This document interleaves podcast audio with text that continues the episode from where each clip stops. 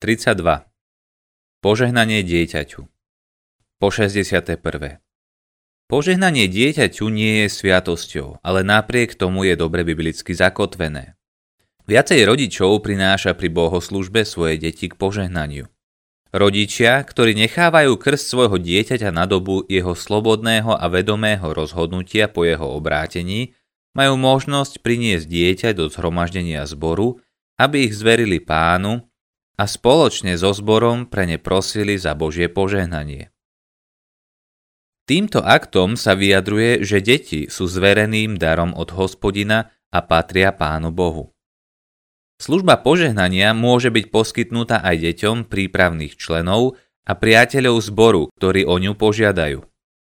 Rodičovským sľubom, kresťanskej výchovy a žehnaním dieťaťa je dieťa zaradené medzi deti zboru a stáva sa súčasťou spoločenstva cirkvi.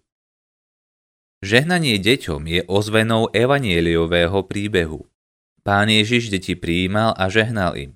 Matúš devätnásť, trinásť až pätnásť. Inšpiráciou k požehnaniu je tiež starozmluvné ustanovenie, podľa ktorého rodičia prinášali svojich synov do chrámu, aby ich predstavili a zasvetili Hospodinovi. Po šesťdesiate druhé. Sľub rodičov môže byť analogicky upravený, aby rodičia, ktorí ešte nie sú vyznávajúcimi kresťanmi, nesľubovali niečo, čo ešte nie je ich presvedčením. Ako do starozmluvného ľudu, tak aj do kresťanskej cirkvi deti patria a sú jej súčasťou.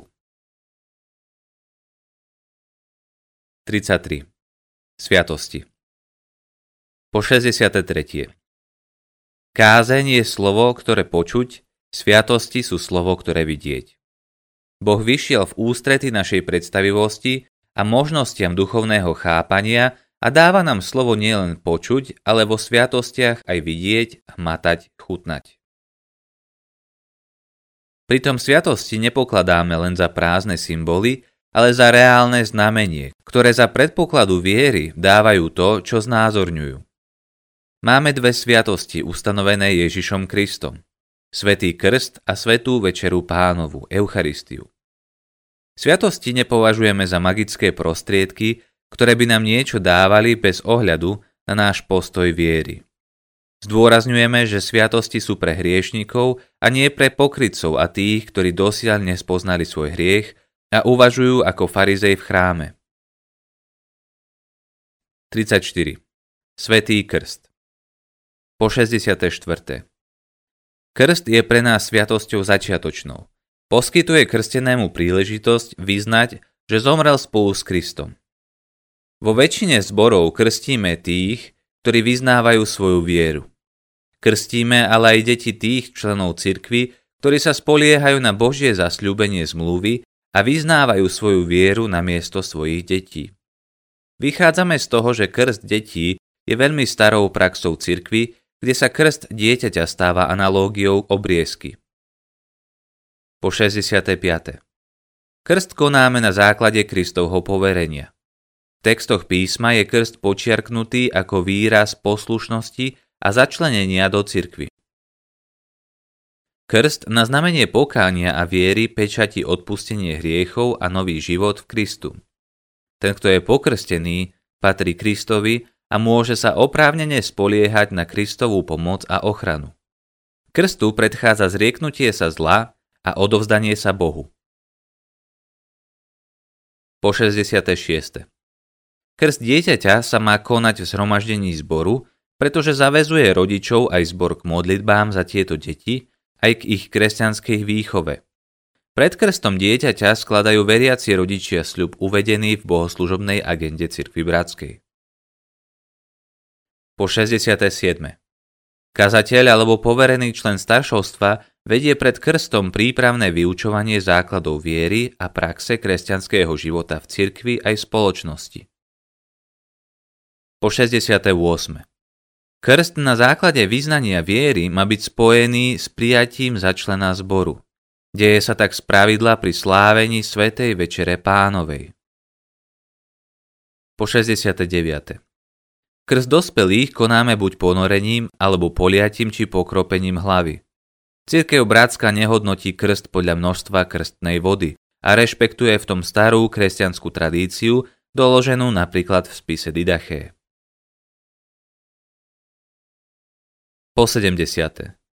Krstený urobí najprv v prítomnosti zboru vyznanie a sľub na základe otázok položených tým, kto krstí. V prípade krstu viacerých osôb je aspoň jedna otázka vždy položená jednotlivcovi, aby odpovedal a vyznával sám za seba. Návrhy otázok sú uvedené v bohoslužobnej agende. Po sedemdesiate prvé. Krst považujeme v zásade za neopakovateľný. Pre tých, ktorí boli pokrstení v detstve a túžia pri vstupe do zboru obnoviť svoje krstné vyznanie a sľub, je možné odporúčiť bohoslužobnú pripomienku krstu. Pozri bohoslužobná agenda cé bé. V prípade, že predošlý krst nebol vykonaný v meno Boha Otca, Syna a Ducha Svätého a nejednalo sa tak o trojičný krst, je možné pokrstiť. Ak je niekto po svojom obrátení vážne znepokojený, či jeho predošlý krst je platný, napríklad rodičia krsteného neboli v dobe krstu dieťaťa veriaci, vedie s ním kazateľ najprv pastierský rozhovor o neopakovateľnosti krstu. Ak dotyčný brat alebo sestra trvá na tom aj potom, že chcú byť pokrstení ako veriaci, nemá im byť v tom bránené. Nie sme povolaní, aby sme panovali nad vierou a svedomím druhých ľudí. tridsaťpäť. Svätá večera Pánova, Eucharistia. Po sedemdesiate druhé. Ak je krst začiatočnou sviatosťou, tak Svätá večera Pánova je sviatosťou pokračujúcou, lebo nám spečaťuje odpustenie a dáva silu a nádej. Nemyslíme si, že sa veriaci človek svojim obrátením stáva dokonalým kresťanom, ktorý už nehreší. Ako Božie deti sme stále hriešnikmi, ktorí sú aj po svojom obrátení odkázaní na Božiu milosť. Každé slávenie je príležitosťou k seba spytovaniu a vyznávaniu hriechov, pretože inak by sme jedli a pili nehodne a potvrdzovali svoje odsúdenie. Večera Pánova je zvestovaním Pánovej smrti a poskytuje príležitosť, aby sme sa kajali, a spečaťuje nám Božie odpustenie. Okrem toho je nám predobrazom baránkovho hodu a naplňa nás tak radosným výhľadom na spoločné stolovanie s Pánom a celou jeho cirkvou v jeho kráľovstve. Starý biblický výraz pre večeru Pánovu znie Eucharistia a pripomína, že ide o radosné dobrorečenie Bohu za jeho dielo spásy. Po sedemdesiate tretie. Svätá večera Pánova je hostina pre hriešnikov, ktorí svoj hriech poznali, vyznali a chcú ho odpustiť. Žiadame členov cirkvi, aby pred každým slávením tejto sviatosti dali do poriadku svoj vzťah s Bohom aj s ľuďmi. Sviatosť neodopierame ani obráteným veriacim ľuďom z iných kresťanských cirkví, ktorí túžia po slávení večere Pánovej. Je nám blízka tzv. Eucharistická pohostinnosť, ktorá je cenná obzvlášť v rozľahlej diaspore cirkví, na služobných cestách, pracovných a študijných pobytoch, dovolenkách a bežných návštevách. Po sedemdesiate štvrté. Cirkev bratská slávi Svätú večeru Pánovu ako zvestovanie Kristovej smrti a vyznáva skutočnú Kristovú duchovnú prítomnosť v chlebe a víne. Jedenie a pitie Krista, o ktorom Ježiš hovoril, sa deje prijímaním evanjelia a pečatí sa sviatostným hodom. Sviatostné znamenie vody, chléba a vína pri sviatostnom užití sa stávajú tajomnými znakmi svätých vecí, ako sú znovuzrodenie či obmytie druhého narodenia, aj telom a krvou Pánovou. Večera Pánova je pokrmom pútnikov na ďalšiu cestu a otvára pred nami tiež eschatologickú perspektívu tohto hodu v Božom kráľovstve, ako nám to Pán Ježiš Kristus sľúbil. S ním budeme raz znovu jesť a piť z plodov viniča v Božom kráľovstve, ako zhodne zaznamenávajú všetky synoptické evanjelia. Po sedemdesiate piate. Veriaci človek túži po slávení večere Pánovej, pretože potrebuje priebežne vyznávať a odpúšťať svoje hriechy, odpúšťať svojim blížnym a prijímať uistenie o spáse. Alois Adlov pripomína, že Večera Pánova je tajomstvom, ktoré smeruje k tomu, čo vyjadrujú slová Kristus vo vás. Silný je tiež dôraz spoločného slávenia rozmanitými údmi spoločenstva cirkvi. Účastníci hostiny sa stávajú rodinou spojenou s väzkami Ježiša Krista. Preto sa Večera Pánova označuje aj ako komúnio, spoločenstvo, a je hostinou jednoty cirkvi. Po sedemdesiatom šiestom Svetá Večera Pánova sa koná v zbore spravidla dvanásťkrát do roka, v kazateľských staniciach podľa potrieb a možností. O dátume rozhoduje staršovstvo s kazateľom zboru. Odporúča sa pravidelnosť. Svetá Večera Pánova sa slávi spravidla počas nedeľných bohoslúžieb. Je možné odporúčiť jej slávenie počas kresťanských sviatkov a pri mimoriadnych udalostiach zborového života, ako sú napríklad dni pokánia a posvetenia, voľby staršovstva, dôležité rozhodovania, zborové konferencie a podobne. Po sedemdesiatom siedmom Svetú Večeru Pánovu vyslúhuje ordinovaný kazateľ. Staršovstvo môže touto službou v rámci svojho zboru dočasne poveriť aj staršieho zboru.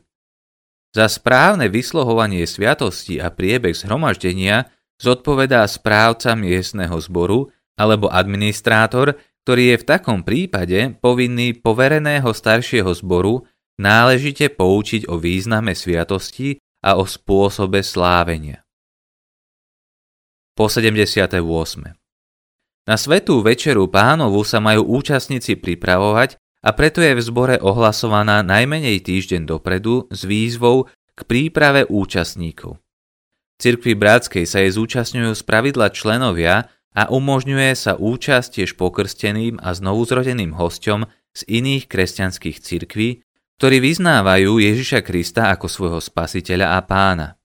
Tí, ktorí pristupujú prvýkrát, sú riadne poučení a všetci účastníci sú vyzvaní, aby odstránili prekážky k požehnanému sláveniu. K odstráneniu prekážok pomáha spoveď pred iným kresťanským svedkom či starším zboru a kazateľom.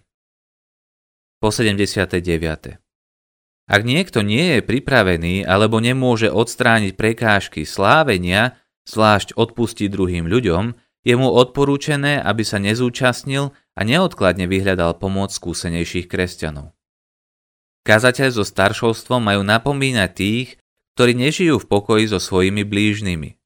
Aj kázeň, ktorá predchádza tomuto zvestovaniu kríža a smrti Pána Ježiša, je zameraná na to, aby pripravovala k biblicky zodpovednému a radosnému sláveniu Svätej Večere Pánovej.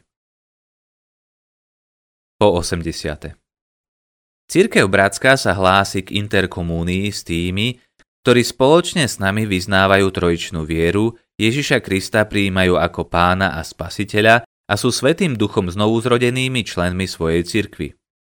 Rozdeľovať nás nemusia odlišné chápania Kristovej prítomnosti v Svätej Večeri Pánovej. Ak sa člen inej cirkvi pravidelne zúčastňuje Svätej Večere Pánovej v cirkvi bratskej, vedie s ním kazateľ či poverený člen staršovstva rozhovor o dôvode slávenia sviatosti v inej cirkvi. tridsiatom šiestom Nádej pre cirkev. Po osemdesiatom prvom Výhľad cirkvi do budúcnosti je výhľadom nádeje. Pán Ježiš hovorí o cirkvi ako svojej neveste, ktorú si zamiloval, za ktorú sa obetoval, ktorú posvetil a očistil krstom vody a slovom, aby bola bez poškvrny a vrásky, svätá a bezúhonná. Budúcnosť cirkvi je plne v milostivých rukách Pána cirkvi, ktorý je verný a tých, ktorých povolal, zachová.